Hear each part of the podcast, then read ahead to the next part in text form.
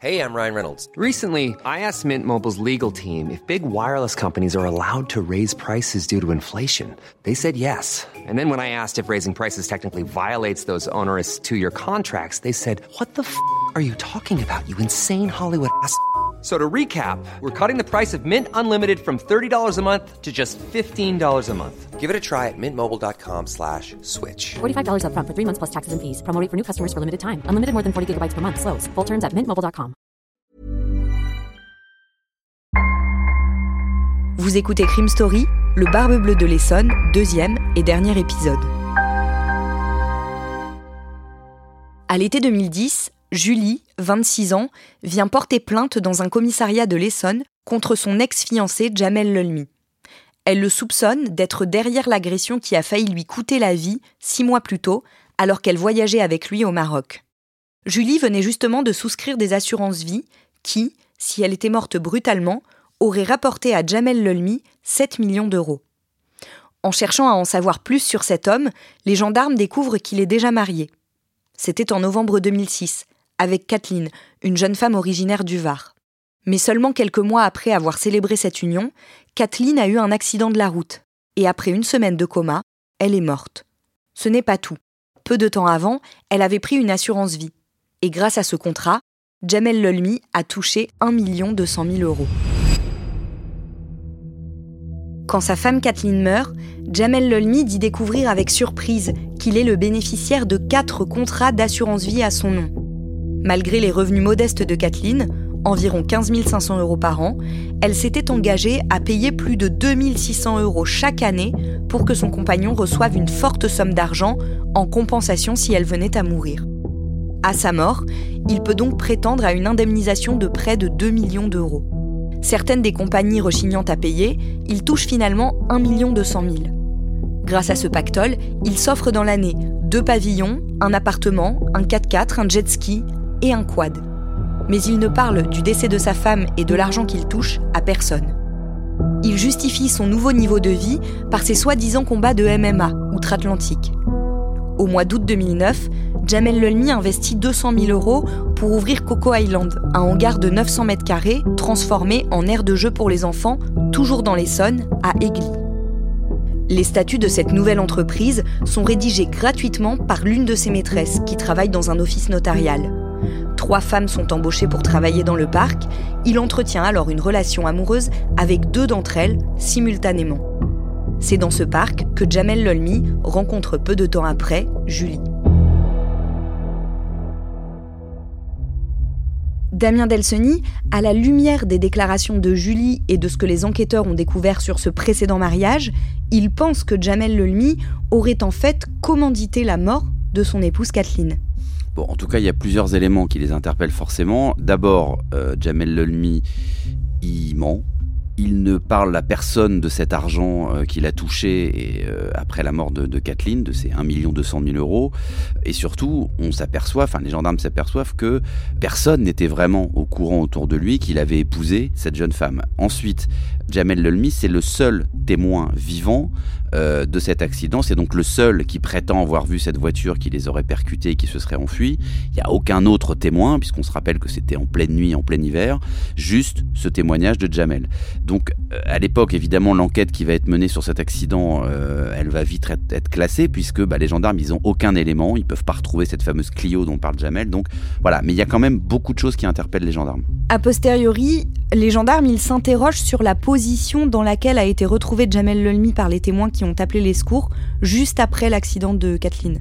Oui, parce qu'en réalité, ces témoins, ils ont, ils ont tous eu un peu la même impression, c'est que quand ils arrivent sur les lieux de l'accident, ils voient Jamel Lelmi qui est couché littéralement sur le corps de Kathleen, mais tellement couché qu'ils ont, ils ont eu presque cette impression qu'il leur est revenu après que euh, il était presque en train de l'étouffer. Enfin, c'était pas quelqu'un qui essayait de ranimer euh, une victime, c'était plutôt quelqu'un qui était dans une position où on sentait qu'il voulait euh, quelque part l'asphyxier. À l'époque déjà, la mère de Kathleen avait fait part de ses doutes sur les circonstances de la mort de sa fille. Cette maman, elle s'appelle Brigitte, et euh, déjà, elle va découvrir, lorsque sa fille a un accident et qu'elle est dans le coma à l'hôpital, elle va découvrir que sa fille s'est mariée. Elle ne le savait même pas. Elle va donc faire la rencontre de Jamel Lelmi pour la première fois dans les couloirs de, l'hôpital du Kremlin-Bicêtre. Euh, elle va tout de suite pas tellement sentir le bonhomme et, et avoir quelques a priori sur lui. Et puis surtout, ce qu'elle explique aux gendarmes, c'est qu'elle connaît quand même bien sa fille. Elle dit Moi, ma fille, c'est pas du tout une sportive. Alors, aller faire du vélo en plein hiver, à 17h30, en pleine nuit, habillée tout en noir et sans lumière, ça lui ressemble pas vraiment. Donc elle fait part de ses doutes, elle fait part de tout ça. il y a quand même toute cette histoire de mariage où elle est pas au courant. Alors elle vivait elle dans le Var, hein, Brigitte et sa fille s'étaient installées en région parisienne, mais enfin elle se parlait au téléphone. Elle trouve totalement ahurissant qu'elle n'ait même pas été au courant que sa propre fille s'était mariée. Voilà, donc ça c'est ses impressions à elle, mais à ce moment-là de l'enquête et de l'enquête sur l'accident en lui-même, elle n'est pas en réalité auditionnée par les gendarmes. Pendant trois ans, Brigitte tente de faire bouger la justice sur le dossier de sa fille, surtout quand elle apprend l'importance du montant de son assurance vie.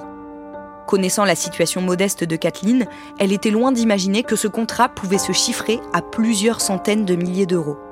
De plus en plus suspicieuse à l'égard de ce Jamel Lolmi, Brigitte demande la réouverture du dossier pour charge nouvelle.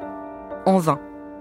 L'enquête initialement conclue par un non-lieu est finalement rouverte au moment du dépôt de plainte de Julie, en juin 2010. Le mardi 3 août 2010, Jamel Lelmi est interpellé et placé en garde à vue. Il explique aux enquêteurs qu'il n'était pas au courant que ces contrats assurance vie existaient. Il dit l'avoir découvert dans le cas de Kathleen à sa mort et dans le cas de Julie quand les gendarmes sont venus l'interpeller. L'examen de ses comptes en banque montre au contraire que c'est lui qui payait pour ses assurances vie, comme il payait pour les cinq autres contrats conclus par une nouvelle conquête, Karine, Rencontrée en 2010 dans un club libertin de Pigalle à Paris, Karine a elle aussi souscrit, juste après le début de sa relation avec Jamel Lelmi, des assurances-vie à son profit. Cette fois pour un montant potentiel de 3 200 000 euros. Ce sont les gendarmes eux-mêmes qui sont venus l'avertir du danger qu'elle courait selon eux et qui lui ont fait résilier ses contrats juste avant d'interpeller Jamel Lelmi.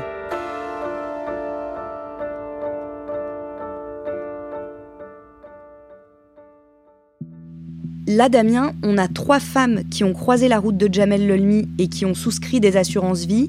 Une qui est morte dans un accident, une autre qui a failli mourir.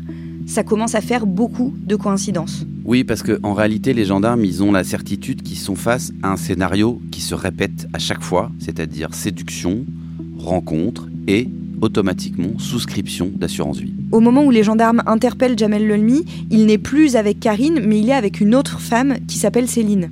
C'est un peu le, les relations de Jamel Almi, c'est un peu des poupées russes, hein. c'est-à-dire qu'on en découvre euh, à chaque fois une nouvelle. Et là, effectivement, les gendarmes s'aperçoivent qu'il est euh, en couple avec une certaine Céline, qui est d'ailleurs chronologiquement une compagne assez ancienne, puisqu'ils se sont paxés ensemble en 2004, donc avant même de rencontrer euh, Kathleen, avant même de rencontrer Julie, avant même de rencontrer toutes les autres, il était paxé avec cette Céline.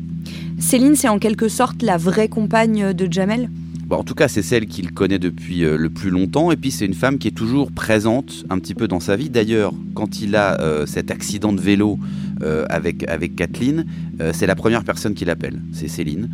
il s'est même ensuite installé chez elle après l'accident, quand il était encore en convalescence.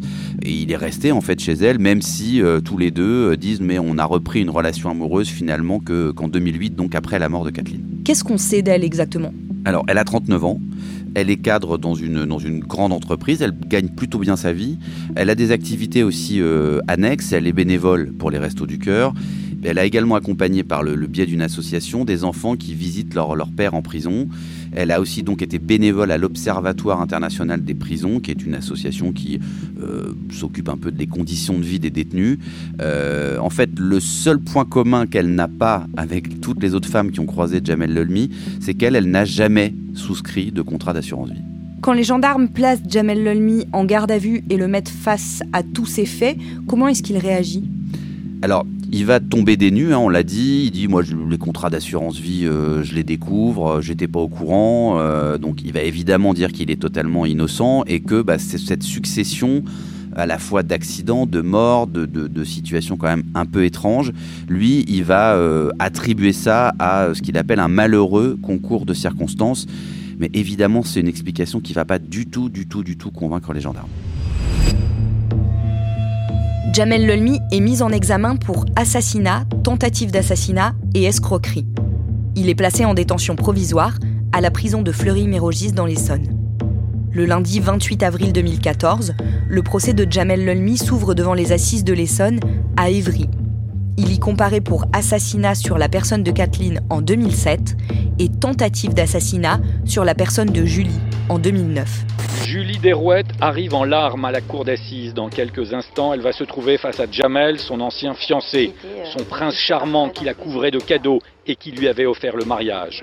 Mais durant un voyage au Maroc avec Jamel, Julie a frôlé la mort lors d'un mystérieux accident de voiture. Elle accuse aujourd'hui son ancien fiancé d'avoir tenté de l'assassiner pour toucher une assurance décès. Pour sa défense, il a choisi le célèbre avocat pénaliste surnommé Acquittator, Éric Dupont-Moretti. De l'autre côté, c'est maître Cathy Richard qui assure la défense de Julie. Quand Jamel Lolmi, 36 ans, se présente devant les juges, il est déjà emprisonné depuis 4 ans. Mais sa version des faits n'a jamais varié. C'est donc logiquement que dès sa première intervention, il conteste l'accusation. Aujourd'hui, comme depuis la jeunesse de cette procédure, déclare-t-il, je clame mon innocence. Que tout le monde sache, je suis innocent, de tous les chefs d'inculpation. Lors de la première journée d'audience, la personnalité de l'accusé est passée au crible. Un portrait à tiroir, avec d'un côté des proches qui le décrivent comme sensible, généreux, travailleur, attentionné, un peu vantard certes, mais défenseur des femmes, choqués par les violences qui leur sont faites. De l'autre, des gens plus éloignés ou des conquêtes féminines qui mettent en avant son côté charmeur, séducteur. Mais est-ce un défaut? demande son avocat, maître Éric Dupont-Moretti. Sur le plan judiciaire, il n'a pas de casier, dit-il. Sur le reste, on est dans le subjectif.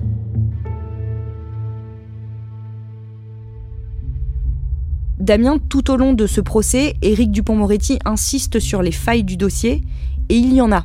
Oui, bah, il va faire son métier d'avocat. Hein. Euh, il va notamment insister sur l'accident et la mort de Kathleen en 2007, en s'appuyant sur effectivement des conclusions différentes des experts qui ont été missionnés pour, pour enquêter sur les causes de la mort de Kathleen et qui ne parviennent pas en gros à trancher en faveur soit d'un véritable accident ou d'un assassinat. Il va aussi beaucoup insister sur l'autre euh, chef d'inculpation sur la tentative d'assassinat de Julie en 2009. Et là, il va produire euh, devant les jurés euh, plus de 1800 textos, SMS échangés entre Julie et Jamel Lelmi en trois mois seulement. En faisant ça, en fait, il veut démontrer d'abord qu'il n'a jamais été question de mariage, comme le disait Julie, en tout cas pas dans ces échanges-là, et que Julie euh, se place dans une position de victime, alors que selon lui, ces textos, ils prouvent qu'elle harcelait plutôt Jamel.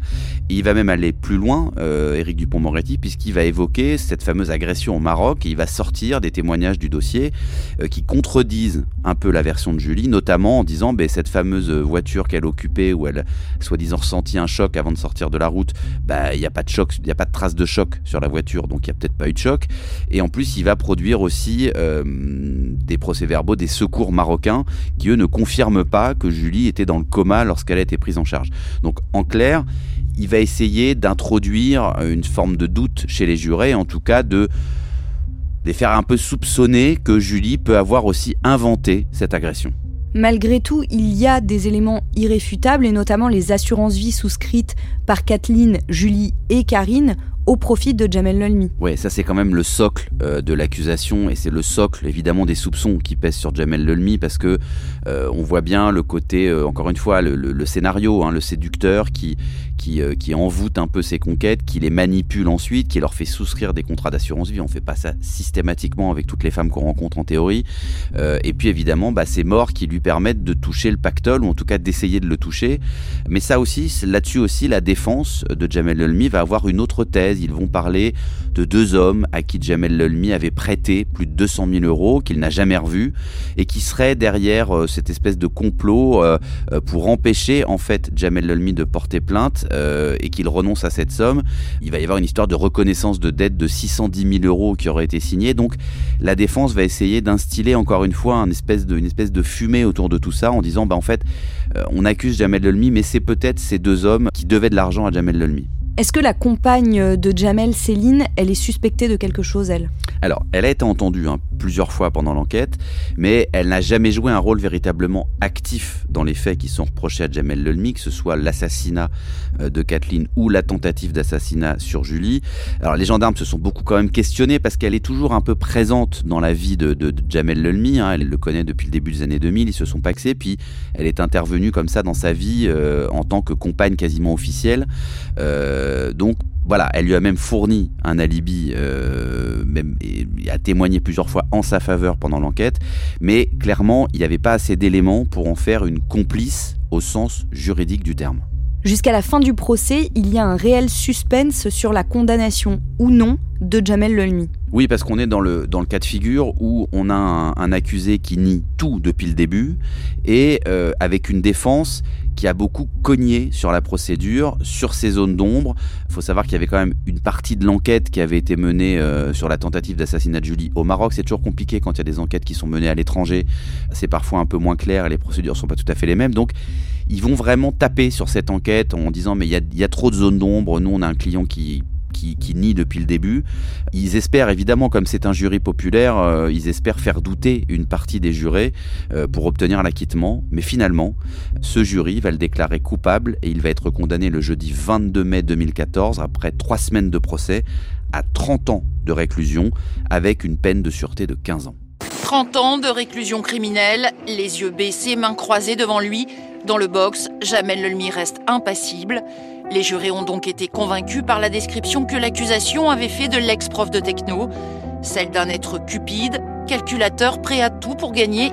L'affaire Lelmi, ce sont des femmes fragiles, séduites, qui toutes ont souscrit des assurances d'essai faramineuses à son bénéfice, un mode opératoire qui a supplanté l'épreuve. Jamel Lelmi fait appel. Du mardi 19 janvier au jeudi 11 février 2016, un nouveau procès a lieu devant la Cour d'appel de Paris. Après de longs débats, il est finalement reconnu coupable une nouvelle fois de l'assassinat de Kathleen et d'avoir commandité celui de Julie. Il est condamné comme la première fois à 30 ans de réclusion criminelle, dont 18 de sûreté, soit un peu plus qu'en première instance. Jamel Lelmi se pourvoit en cassation. Le mercredi 29 mars 2017, la Cour de cassation rejette son pourvoi. La condamnation de Jamel Lelmi est définitive.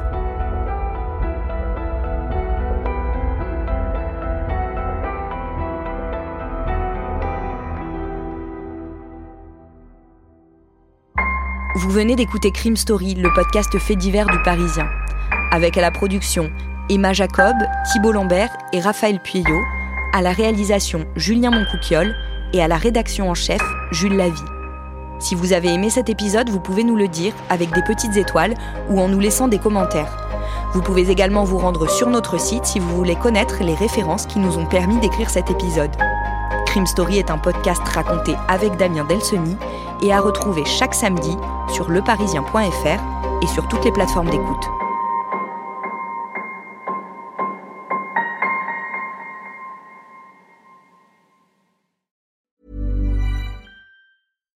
Hi, I'm Daniel, founder of Pretty Litter. Cats and cat owners deserve better than any old-fashioned litter. That's why I teamed up with scientists and veterinarians to create Pretty Litter. Its innovative crystal formula has superior odor control and weighs up to 80% less than clay litter.